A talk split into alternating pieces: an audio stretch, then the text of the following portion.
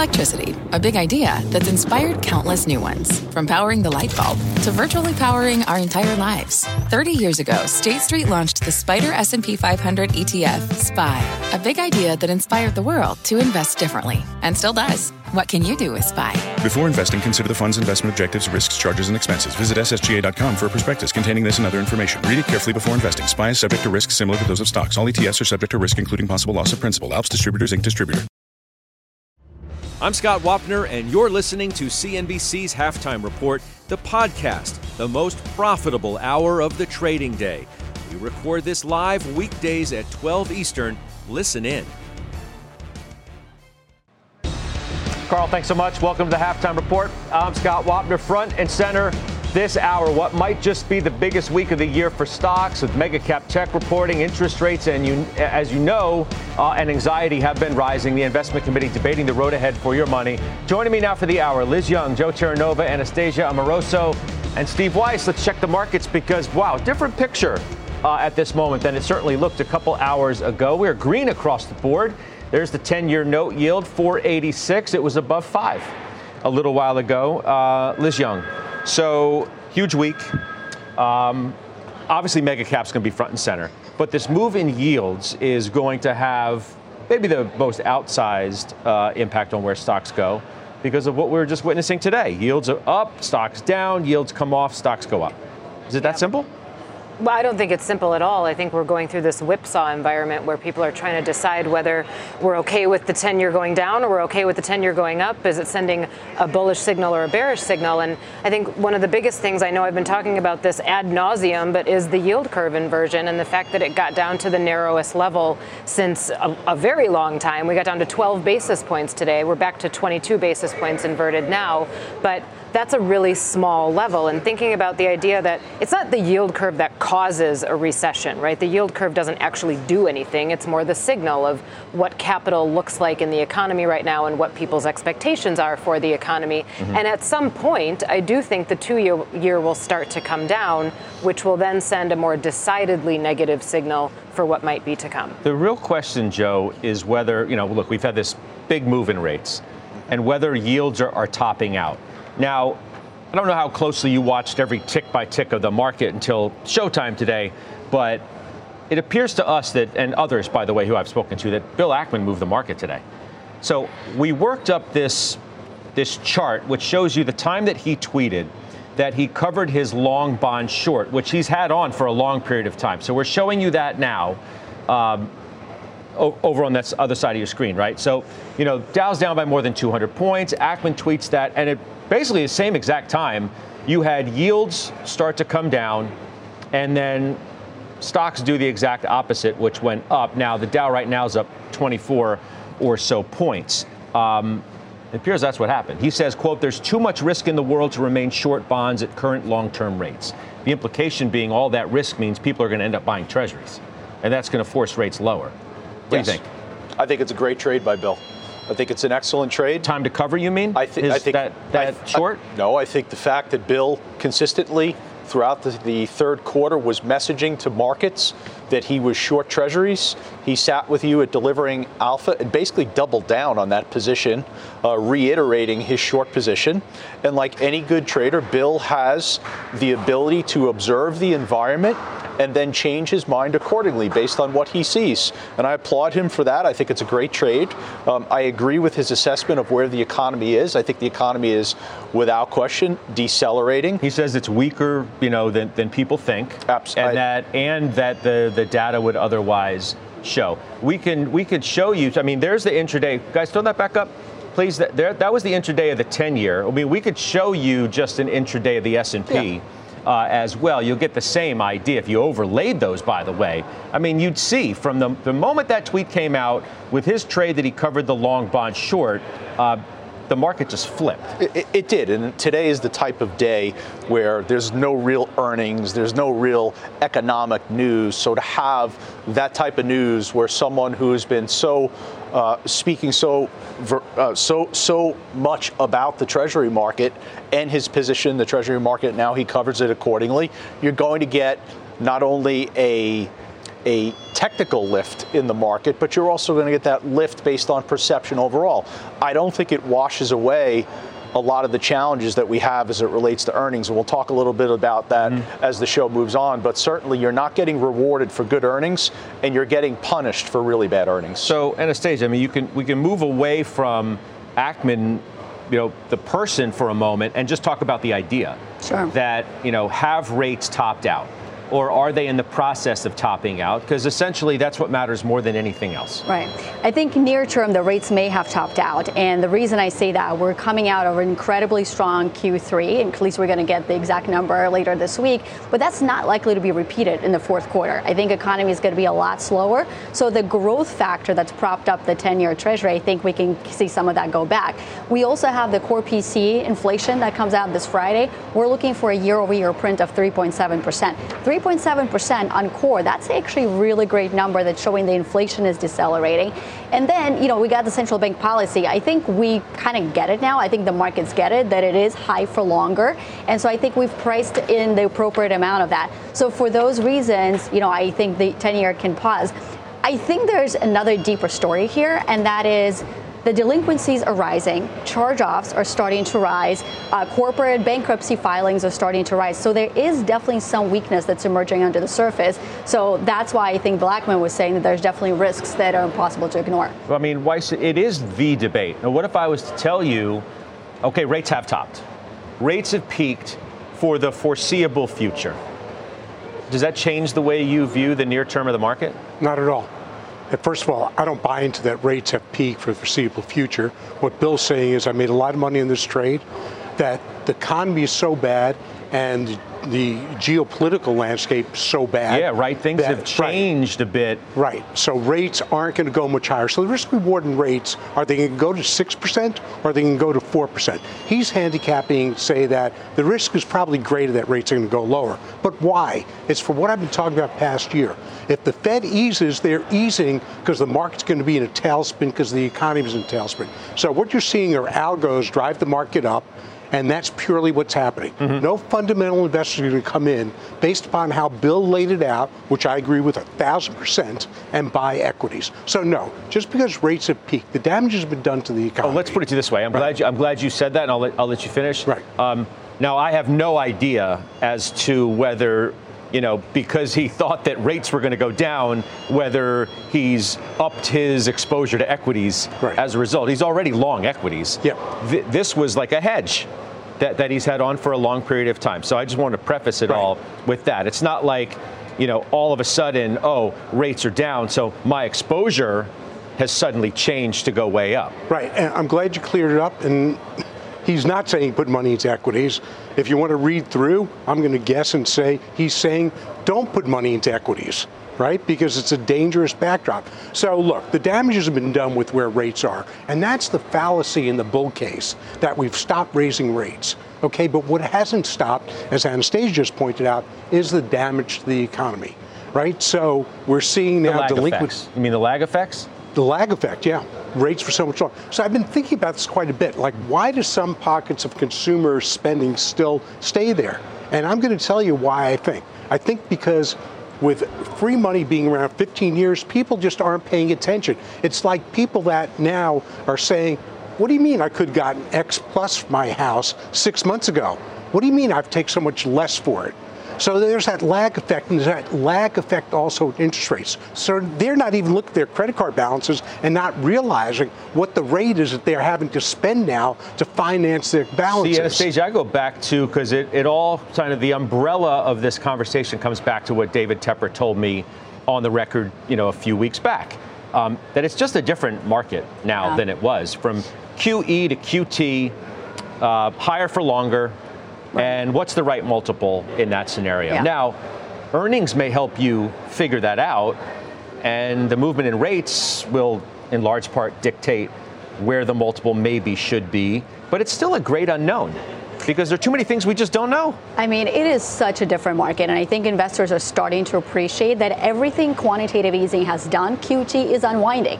So if QE has helped us to finance very cheaply the budget deficits, it's not doing that anymore. If QE has enabled this, you know, cheap leverage that's available to everybody, that's not happening anymore. And Scott, you know, personally, I am becoming a little bit more concerned that this was the year of soft landing, but 2024 may actually become the year of hard landing because all of a sudden it's not just floating rate exposures that are adjusting today, but what about 40% of the U.S. government debt that has to be refinanced over the next couple of years? What about 20% of leveraged loans that have to be refinanced? Mm-hmm. So that's what I start to worry about. And then to tie it back to the markets, you know, we are, well, maybe we're slightly above 200 day moving average now, but typically when you have a pattern of lower lows on the market and lower highs on the market, and you broke below 200 day moving average, that doesn't bode well for the markets uh, over time. Now, you know, Joe, I, I would also say about, about this market, because it's been proven out this year.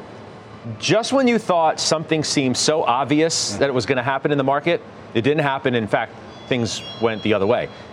Go from the very beginning of the year. To everybody was like, all right, technology had such a bad year. It's going to be challenged again this year. Lo and behold, tech, you know, is off to the races. NASDAQ leads by leaps and bounds, and those stocks are the ones that have, have ruled the day. At, at what has appeared to be the most negative moments, when the narrative gets negative, the market has reversed and has gone higher. Here we are after a bad Friday. We come in today, yields are up, it's a sell off. Like, here we go. Where, where, how low are we going to go? And then all it takes is a move lower in, in interest rates, and then here we are back in the green again. In other words, be careful where you think this market is going in the short term because it's defied it's defied the narrative in many respects on numerous occasions this year. Without question. Uh, I would agree with that. I think, I think there's two investment certainties that you could take away from what Bill Ackman's done today covering a great trade, what you're suggesting, and that is if you're looking for opportunity as an investor in the equity market, what has what has surprised the market this year? It's been that quality has come back in the equity market so strong. And the narrowness of opportunity in the equity market really is only, really only defined by if you could give me an equity that is quality or qualitative in its nature. Beyond that, I think without question, the most compelling opportunity in the, mar- in the market, in particular for a long term investor, is in the bond market. And I think that's what Bill Ackman is is messaging with what he's doing today. It's the bond market where finally you're finding the opportunity, and the equity market's tough. It's challenging. I mean, let's just revisit too your your trade that we visited with you on Friday about mm-hmm. when you know I'm not sure you know everybody remembers this or, or heard it at the time that you you know, had been betting on the Qs as yep. a way to express your bullish interest into the end of the year, and you mm-hmm. sold it. And that's quality. You know, the Qs um, largely are quality the mega cap companies, they are quality. So I, I think that, you know, you can be, you could be early, but by being early, you can also be wrong. And, and I get the sense that's what's going to happen. I still believe, I disagree with Steve, I, I still believe that the potential is there for this quarter to be a good quarter. I think November 1st looms as such a critical date not only from the Federal Reserve, but also the Treasury. If the Treasury is able to neutralize the surprise that they gave the markets with the, the amount of supply in August. I think that's a positive indicator. Are you saying what you mean you could be wrong? Are you are you suggesting you worry that you could be wrong by selling the Qs when no, no, you no. did? When, uh, what you when you're early trading, you're wrong. I mean that's that's just what it is. I could be right about the overall direction.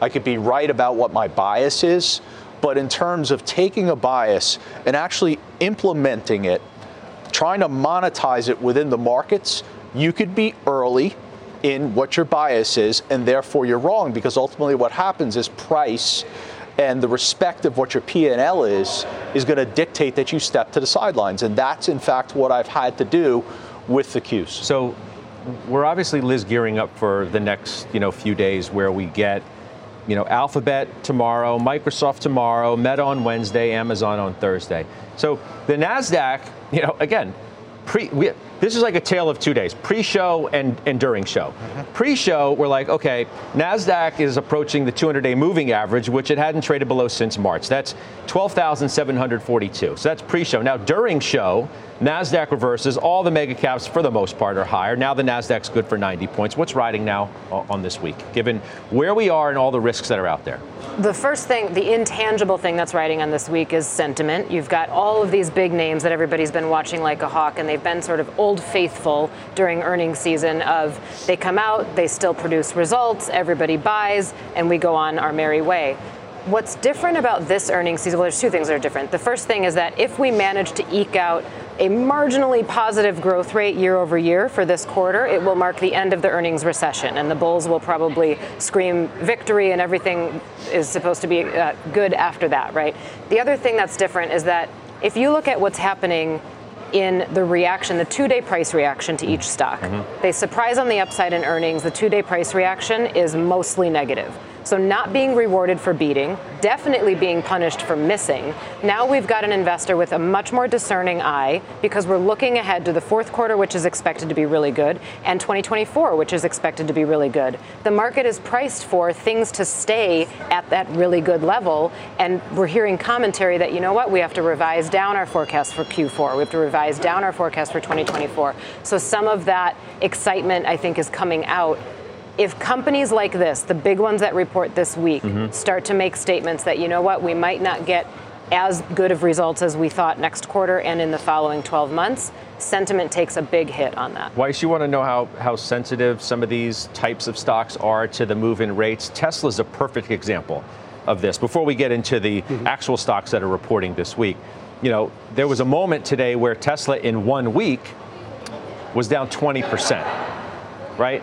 Now it's down, well, it's down like 15, 15 or so percent. Um, why? Because as rates come off, Tesla comes off of its bottom. But now all of these stocks, Microsoft, Alphabet, Amazon, Meta, are all now in the green. And you own Alphabet, Microsoft, Meta, and Amazon.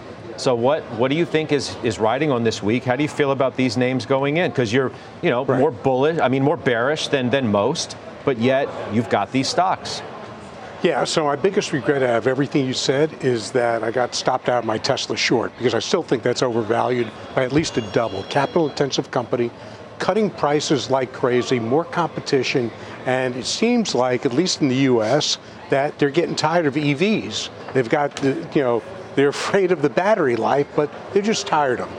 So, so look, in terms of the others, for me, they're long-term core holdings, which they're permanent compounders. I don't know how this quarter will be. I think this quarter will be okay. I think Microsoft's got some risk to it, just because of cloud spending and because they've got a new product suite. So generally, with tech companies, that you see the buying start to slow down in advance of a new product coming out, and that's the AI product. That's November one. So that could be the issue here. Look, if Microsoft gets hurt, I'm going to buy more. My position there is not as big as my position in Meta. But overall, I think they'll help the market for a day or two.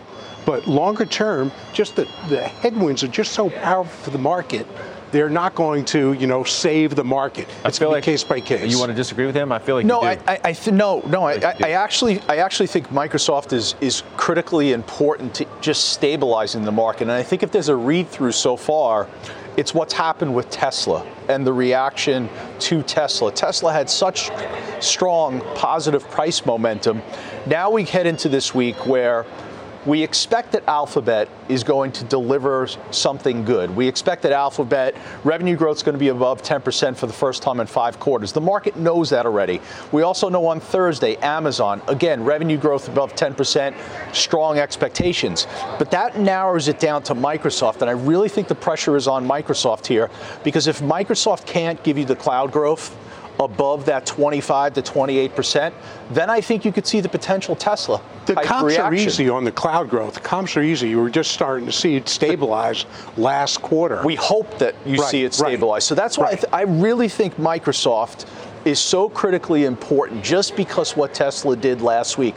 I also think Meta is incredibly important because if Meta is going to go back to spending, mm-hmm. and if Meta is going to guide in 2024 to spending once again on AI and all these other investments, I think the market reacts negatively. And it goes to Liz's point, what I said at the top of the show.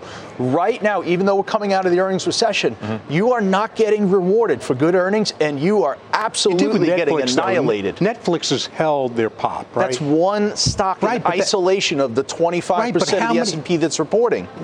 I mean, the how- statistical how number. How many have reported The of the big, big cap techs? I- One. Okay, but where? What do you think? There's there's more of a market impact on the positive report Tesla. from Netflix or the negative impact from Tesla?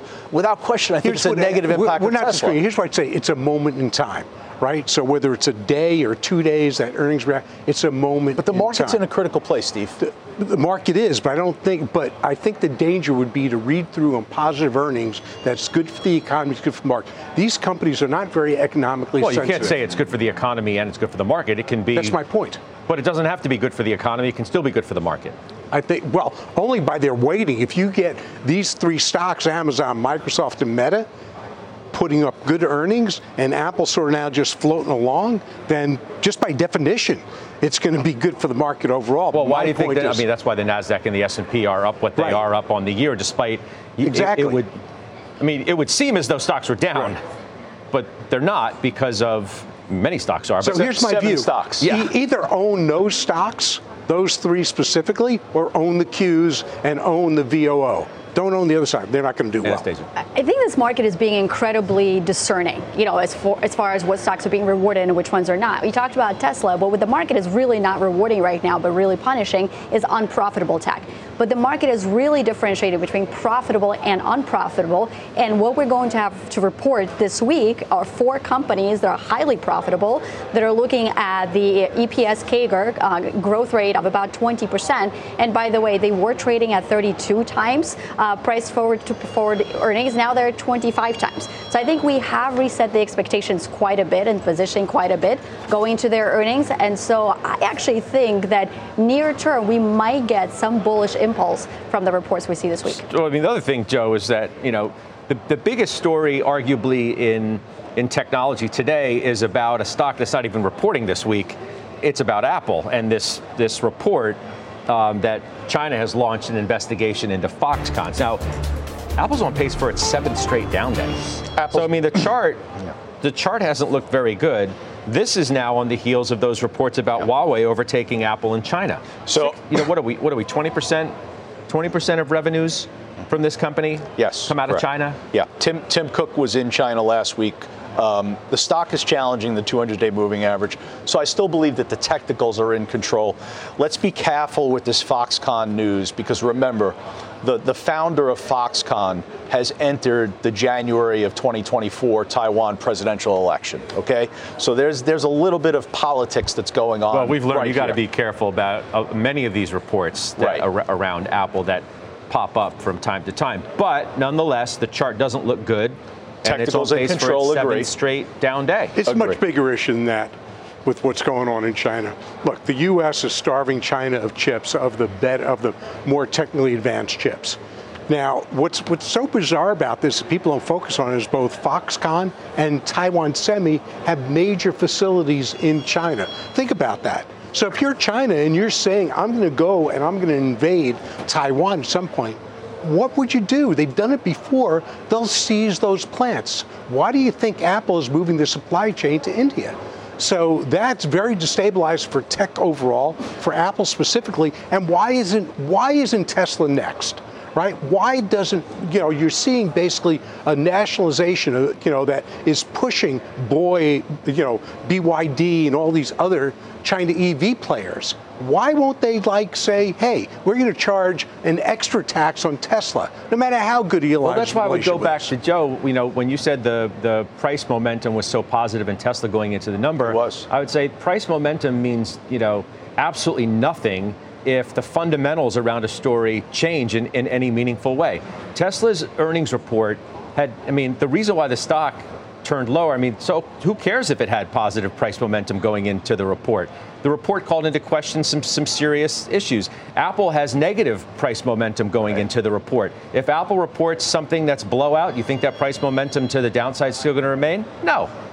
Fundamentals always Yeah. trump. you know, Okay, so. I, I- I guess I guess you're in Jimmy Lebenthal's camp last week, where we basically said we don't look at charts. I'm a big believer, and obviously by what I do, I focus on momentum. So I'm a big believer that momentum within the market does matter. And It does until it doesn't. Well, Tesla's down 15% in a week. So the positive price momentum it had going into the number today is irrelevant down 15% in a week. I, absolutely, I acknowledge that, but I don't think that's the case for each and every stock. I don't think you could say that. Not each and every stock. I'm saying specifically with that stock is a good example of how fundamentals can trump technicals. And in Apple, which is down seven straight days now, if it's a good report, who cares about the fact that the technicals haven't looked great and there's been downside momentum in the stock because you know exactly what's going to happen on the other side of that earnings report if it's a positive report. You never know exactly what's going to happen number 1 so don't don't don't carelessly make that statement when it comes to trading. Number 2, oh, um, right now in the case of Apple, you know exactly what I mean. Trading, you said it. You know exactly what I mean. So right now, in the case of Apple, it is trading, in my opinion, based off of technicals, and it's challenging the 200-day moving average. Does it break below there? I don't know the answer to that. If I did, I'd come on air and I'd say I'm short Apple. I'm not short Apple. Does it hold? We'll see. So you to your point, to your point though, on what the report can do, the report can be the determination factor on where the next move is for those technicals. Apple's at a critical point right now. Let me ask you a quick question. Yeah. Were the were the the price momentum in tech, mega cap tech at the beginning of the year was bad coming into this year, right? Without question. Right. So what happened when the AI stuff came, happened? What happened? You had to quickly acknowledge it reversed that reversed. negative right. price momentum, right? Right. Because the fundamentals around those stocks from where they were last year had changed. And what's what's the it reaction? Changed. Agreed. What's the reaction from the marketplace in that environment? It's to go in, react accordingly, and the momentum, the momentum did stay in place for the better part of seven months. But that was so if you fo- no, no, no. I'm talking about in in March and April when we finally recognized that momentum in the fourth quarter was wrong. Momentum in the fourth quarter suggesting to sell the mega caps was wrong. Now Q1, market reverses, momentum reestablishes itself to the upside. Did it follow through in those mega cap names? Absolutely. The, the, determination was how quickly were you able to reestablish positions in those mega caps to benefit from it. And that momentum has remained in place up until now. That's why we're at a critical point in the market. All right, up next, we've got some committee moves to discuss, including Joe selling one energy name you need to know about. We'll also have more news on that mega deal in the oil space today. We're back in two minutes.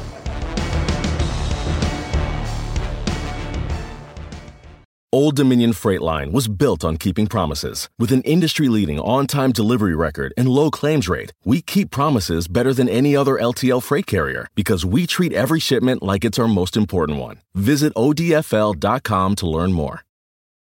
B2B selling is tougher than ever, and we feel your pain. If you're struggling to close deals, consider giving LinkedIn Sales Navigator a shot. This sales intelligence platform helps professionals like you engage high value customers drive higher revenue, and increase sales performance. Sales Navigator also guides you in targeting the right buyers, highlights key signals such as job changes or which accounts you should prioritize, and uncovers hidden hot prospects so you can find those buyers that are most likely to convert. Fueled by LinkedIn's 1 billion member platform, Sales Navigator gives you the most up to date first party data, enabling you to unlock conversations with the people that matter. Right now, you can try LinkedIn Sales Navigator and get a 60-day free trial at linkedin.com slash halftime report. That is linkedin.com slash halftime report for a 60-day free trial. Let LinkedIn Sales Navigator help you sell like a superstar today. Just go to linkedin.com slash halftime report and get started.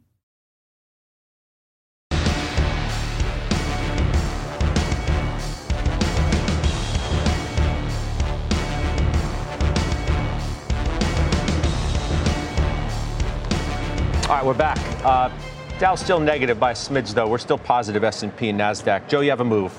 Uh, EQT. Yep. You sold it. Why? So I think there's there's two reasons, and and the first reason is we're coming into a critical part of the season for natural gas where natural gas the volatility tends to increase significantly. So I didn't want to have the exposure going into that when you have this significant downtrend that's in place for natural gas for the better part of the last 15 months. The second reason, and this is this is more the psychological effect of when you're trying to trade, is when you have a trade that goes against you, like I did with the QQQ. I've I've learned a long time ago, it's always important psychologically to offset that with a good feeling. And the EQT trade is exactly that. It's a stock that I bought at about 31 and a half back in Q1. I'm selling it now now at 42. So you ring the register on that winner. And again, just the overall psychological effect of trading, it tends to balance out what obviously doesn't feel good on the other side. You had this before, like a year ago. I think you sold EQT, yeah, right? I, I did. And uh, look, in a year, um, it just hasn't. If I'm looking at the date right now, which I am, uh, it, it's about where it was. So look, I bought a quality company. I think I followed Joe into it at the time. Uh, Joe had a great trade in it. Um, you know, energy stocks I tend to trade, and most of the time poorly. So this was one that I actually did okay in. So I'm staying away. Look, in terms of energy, I think it's in a tough spot right now. I do think there's a floor for it because because oil companies, other energy companies are giving money back to shareholders, whether it's dividends or you know special dividends uh, or buying back stock. Um, so they're not spending on their R&D and they're not spending on drilling. The way the way it could go is that if Iran does come into the war, you'll see just a massive spike. So the risk reward actually is okay, but you know, I'm going to do a favor for everybody that owns energy equities. I'm going to stay away from them. So, what do you also, think about energy? Oh, go ahead. No, just it's important to remember EQT is a natural gas. Right, this right. Is natural right. gas. Na- Right. Yeah. What, what about com- energy here? I'll call, comment on oil specifically, and I think that's right. That if the conflict in the Middle East does widen out, then oil is certainly going to become a geopolitical geopolitical bargaining chip. And so I want to have that hedge in the portfolio, and also have it, want to have a hedge in the portfolio in the event that inflation doesn't go down to two percent. So I like it for those reasons. But also fundamentally, if you look at the deficit that we're going into in the fourth quarter, it's about three uh, three million barrels a day. And so I think it's going to continue to be a tight market that OPEC wants continue to draw down inventories and prop up that uh, floor price of oil. So I think it's a sector you want to stay long. What do you think, Liz? I like energy. I mean, it's hard to say that into a time when it's done pretty well and it feels like, is it getting too much? Uh, but I still like it. There's a couple different reasons. First of all, energy, as we know, oil in particular, is a big product of supply and demand. You might look at me and say, but you're you're, you're worried about the economy, you're, you're bearish it's not about demand, it's about supply. I think a lot of these supply constraints are going to continue, and that will keep a floor under oil prices. Not to mention, you've got energy stocks that are doing a lot of shareholder-friendly things. This M&A news continues to come in. Mm-hmm. M&A can either be for good reasons or bad reasons. This is all so far strategic, not financial. Financial is the bad stuff. So obviously, there's an optimistic outlook from energy companies about the industry. The M&A you're, you're referring to is, is Chevron Hess, right? Chevron buying Hess for $53 billion which you have both. We wanted to use your move to, to get into the conversation. Um, but you have both of these stocks yeah, in the Joe T. How about this move by Mike Wirth? It's anything you could do, I could do better, right? Exxon pays 58 billion for Pioneer. He goes and pays 53 billion in an all-stock deal for Hess.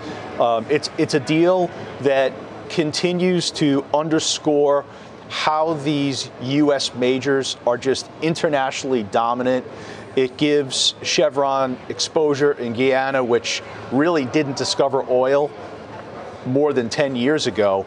Um, they have a dominant presence there that also gives them a presence in the Bakken. And in the Bakken, you've reached peak oil production. The Bakken's not as big as the Permian, mm-hmm. which is what Exxon's getting with, with Pioneer. But overall, it's just reflective of the dominance of these majors. And in both cases, I think they're good deals. Real quick, is there a who's next? I mean, it's sort of That's Exxon and Chevron. It's not like they're the only two large energy companies out there. Right. It's a great question. You'd say to yourself, does ConocoPhillips respond? Um, I'm not sure. I'd be speculating to that, but I thought that to myself this morning as well. Okay. Uh, Pippa Stevens, uh, speaking of oil, uh, has the headlines for us. Hi, Pippa. Hey, Scott. Well, as the U.S. advises Israel to delay its ground invasion, the Hamas run media office in Gaza says more than 5,000 people have been killed since October 7th, and about 70% of Gaza's population has been displaced. Meanwhile, sources tell NBC News the U.S. is telling Israel a delayed invasion would allow more time for hostage negotiations and to deliver aid to the region. 37 truckloads of aid crossed into Gaza over the weekend, the first assistance to enter in more than two weeks. According to UN data, this is a significant drop from the almost 5,400 truckloads of goods that normally would have entered Gaza during this time period. And a new study finds there's nothing we can do to reverse the melting of the West Antarctic ice sheet. That could lead to the sheet's collapse and raise sea levels by as much as six feet, according to scientists who researched the topic. They said the melt will take hundreds of years, but will require some people in coastal communities to rebuild or abandon their homes. Their warning came in a report published today in the journal Nature Climate Communications. Scott, back to you. All right, Pippa, appreciate that. Pippa Stevens up next. Our calls of the day one Wall Street Bank initiating coverage on the travel space today. It's interesting timing. We're going to highlight two stocks with the potential they think uh, more, more than 20% upside. We'll do it next.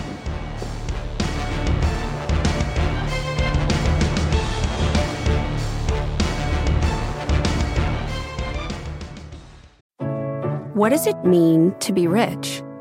Is it having more stories to share or time to give? Is it being able to keep your loved ones close or travel somewhere far away? At Edward Jones, we believe the key to being rich is knowing what counts. Your dedicated financial advisor will take a comprehensive approach to your financial strategy to help support what truly matters to you. EdwardJones.com slash find your rich. Edward Jones, member SIPC. Welcome back. Our call of the day today HSBC initiating Marriott and Booking Holdings with a buy. So you own Joe Marriott and Booking Holdings. I just found this call kind of interesting, just given where we are, these questions about the consumer. Um, we've done so much travel already. Mm-hmm. Whether now is the time to be upgrading these stocks. Marriott price target 233, bookings goes to 3650. The stocks have, have had a great run thus far. You question that timing I feel? I feel a little better about Marriott only because of the exposure through uh, to the, the more affluent consumer, and I think I think that's where the resiliency is right now in consumer spending. Uh, with, with, that affluent consumer. So I, I, I understand what you're saying, and, and I, I somewhat, uh, we're mind melding on that, if, if you would, because I, I, I think you know where we are in the cycle right now, and with the expectation that the economy is going to slow down, you somewhat call that into question. But Marriott's probably in a little bit of a better position. I mean, tr- trends, Anastasia, just don't seem that great as it relates to the consumer. You, you know, I know Amex had a good report last week, so that, that flies in the face of, of that comment. But then, of course, you get the subprime auto, yeah. you know, news today, which makes you just reconsider where, where we are. What do you think about it right now?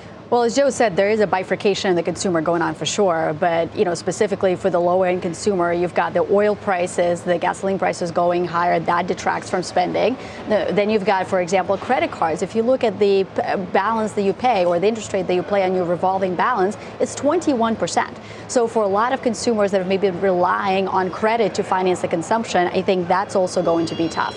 Then I think about broadly the consumer discretionary category. You know, housing, travel, all of that is part of it it, and housing market activity is certainly not going to come back anytime soon. The other thing I would say about the consumer discretionary sector, for example, 10% of the debt outstanding for consumer discretionary is floating rate. So I actually think from a margin perspective, that's probably one of the more impacted sectors. So uh, to me, that's the space I would avoid. What do you do with this space here? I would not. You see it as bifurcated? I mean, not not really. I don't want to oversimplify it, but I mean, I think maybe something like Marriott or some of the brands that are dependent on a business traveler are probably okay for a while. We've obviously seen a lot of business travel come back, and we know that business travelers are much less price sensitive, so that should buoy some of these stocks. But if you look at just the readings of inflation and what's been driving inflation, a lot of it is transportation costs, a lot of which is airfare, and consumers have just said, "Mercy, we can't pay that anymore." No longer are we seeing crowded flights where people are paying $1,400 for a coach seat. So I just I think that the consumer has tapped out on some of that travel that seemed ridiculous. We're now past the summer travel season where everybody went to Europe, right? I think some of that is over and, and the hype has come down. I'd be staying away from these until we know more about how much pain the consumer is actually in. One small point Visa, uh, Visa will report this week, and it's very important to understand is Visa going to raise the fees to merchants? And that is going to add more stress on the consumer because that, hmm. without question, it's become acceptable. Oh, it's become what is it, three and a half percent. Three and a half percent. Every time so, you use your your card, there's that sign at any establishment, for the most part, that you go into these days. Correct. Right. and the ex, the expectations on Visa this week for revenue is not as strong as it has been since the third quarter of 2021. So Visa's. Why, you uh, think they're going to roll that back? V, uh, I think Visa's uh, going to be an incredibly important read through to consumers this week. Weiss?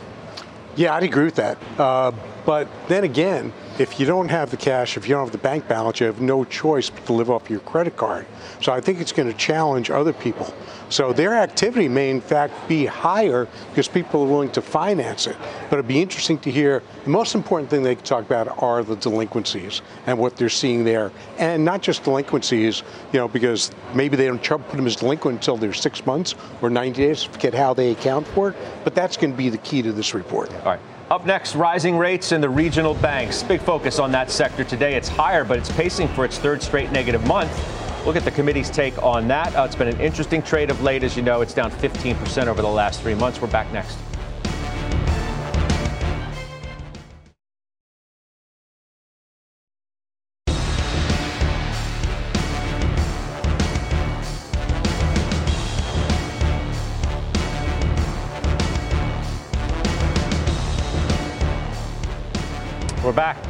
Green across the board. As I said, what a difference a few hours makes. We're talking Regions Financial today. Stock is flat. Uh, we'll call it that. It was downgraded today at Wells Fargo. That's Mike Mayo. Uh, to equal weight, price target cut to 16 from 24. Regions Financial downgraded at Wedbush uh, to neutral, target to 15 from 20. Um, no one owns Regions Financial, but it is a decent time to check in on the regionals just because of what rates have been doing. What do you think about these?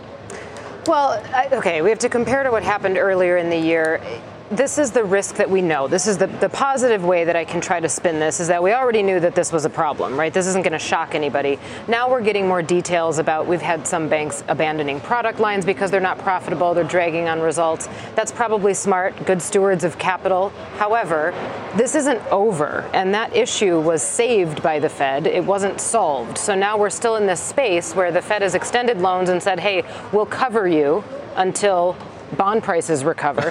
But none of, well, none loaded, of this. That's such but, a loaded comment. But none of this. Do we ever solve anything? no, but that, but that's the thing. So now we're getting more more details about the problem that still lies out there. And the other thing that's different about this is that when it all happened in spring, the mm-hmm. big banks benefited afterwards, right? I think that's over. That's all but played out. So now we're in this space where financials have traded down, banks are trading poorly, particularly regionals. Big banks are no longer benefiting from the pain that regionals are feeling, and there's nothing to really buoy that up.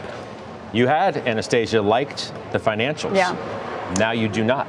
I do not. You know, like Joe, you know, pointed out sometimes when you see the data, when you see the facts, you want to reverse the view. And I'm reversing the view of positive on financials because first of all, rates are moving in the exact opposite direction. And so we might be back to square one, which is where we were in March, where rates higher and mark-to-market losses uh, lower for some of those banks. So that's the first problem. The second problem is I am becoming more concerned about delinquencies and defaults, and it all comes back to the banking system. Whether it's some of the delinquencies in cr- consumer credit cards, whether it's in the corporate and collateralized loan obligations, whether it's it's other losses in commercial real estate, that all sits with the bank. So I worry about those. And then the last thing is, you know, kind of the pillar of a positive thesis on financials was a pickup in capital markets activity into the fall. And yeah, we had a couple of IPOs, and but at the same time, the deal activity is really not recovering, and certainly probably won't not with this level of rates and with this level of equity markets. Joe, Bill Gross tweeting, I don't know, an hour ago, uh, regional bank carnage and recent rise in auto delinquencies to long-term historical highs indicates U.S. economy slowing significantly, recession in fourth quarter. Is that the that's has that been the overhang? I agree, I agree, with everything you said. I'm not sure about recession in for, fourth quarter, but yes, that's been the overhang. And one of the better things that I've done in 2023 was very early to move to the sidelines with regional banks and not get tempted to step back in once again. By the way, if you're considering going into the regional banks, your first move is not into an individual regional bank. Your first move is into the ETF itself. But to Liz's point, you have to observe where financials are trading post earnings. I sold Bank of America. I sold Morgan Stanley. Mm-hmm. Happy that I did it. Look at the way they're trading today in an uptake. Look a, at it a very short pop. Very, earnings, very right? short pop. And if you if you pull up the charts on where they are today, they do not look good. Citi does not look good as well. The financials are trading awful. All right, Mike Santoli, he's next with his midday word.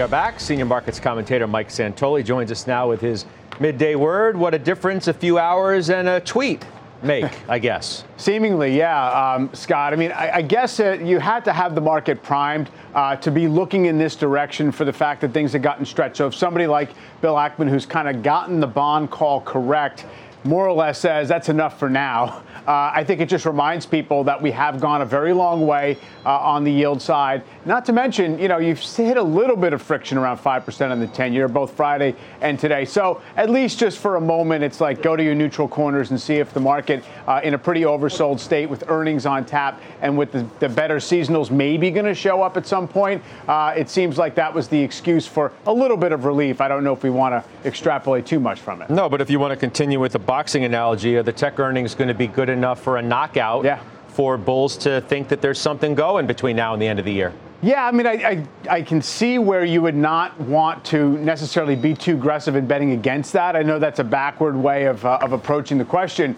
but just that idea that you have you know, several trillion dollars worth of market cap, going to be reporting. They're not really economically sensitive. They're not really swayed by yields. The stocks have all pulled back appreciably. So let's wait and see if you can get a decent reaction in an earnings season that has not engendered really positive responses, even for good numbers. All right, good stuff. I'll see you in a couple hours. Uh, right. Closing bell. That's Mike Santoli. Final trades are next.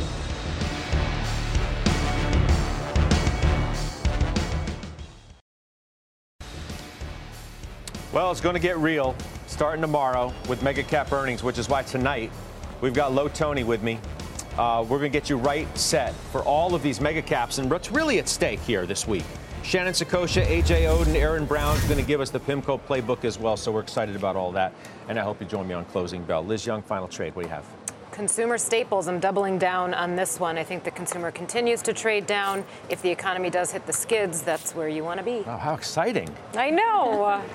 Jeez. Joe. Buy the pullback in Jeez. Uber. By the what? Pullback in Uber. Okay. I'm buying the shares of QQQs that Joe is selling. I think yields may pause and mega tech, deli- mega All right, tech delivers. We got I add to Bitcoin. Friday passed. DC Circuit of Appeals didn't modify their judgment. I think you got to own it. All right, good stuff, everybody. See you on the closing bell. The exchange is now. You've been listening to CNBC's Halftime Report, the podcast can always catch us live weekdays at 12 Eastern only on CNBC. All opinions expressed by the Halftime Report participants are solely their opinions and do not reflect the opinions of CNBC, NBC Universal, their parent company, or affiliates, and may have been previously disseminated by them on television, radio, internet, or another medium.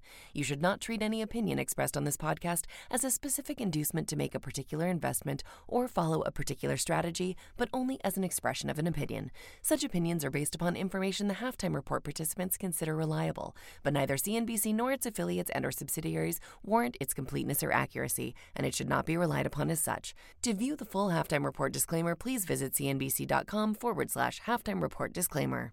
You seek the key, but first, you must learn the ways of precision, craft, and performance with Acura's all electric ZDX. With a premium Bang & Olufsen sound system up to a 313 mile range and a Type S variant with an estimated 500 horsepower, the ZDX is their most powerful SUV yet. Unlock the energy when you visit Acura.com to order yours today.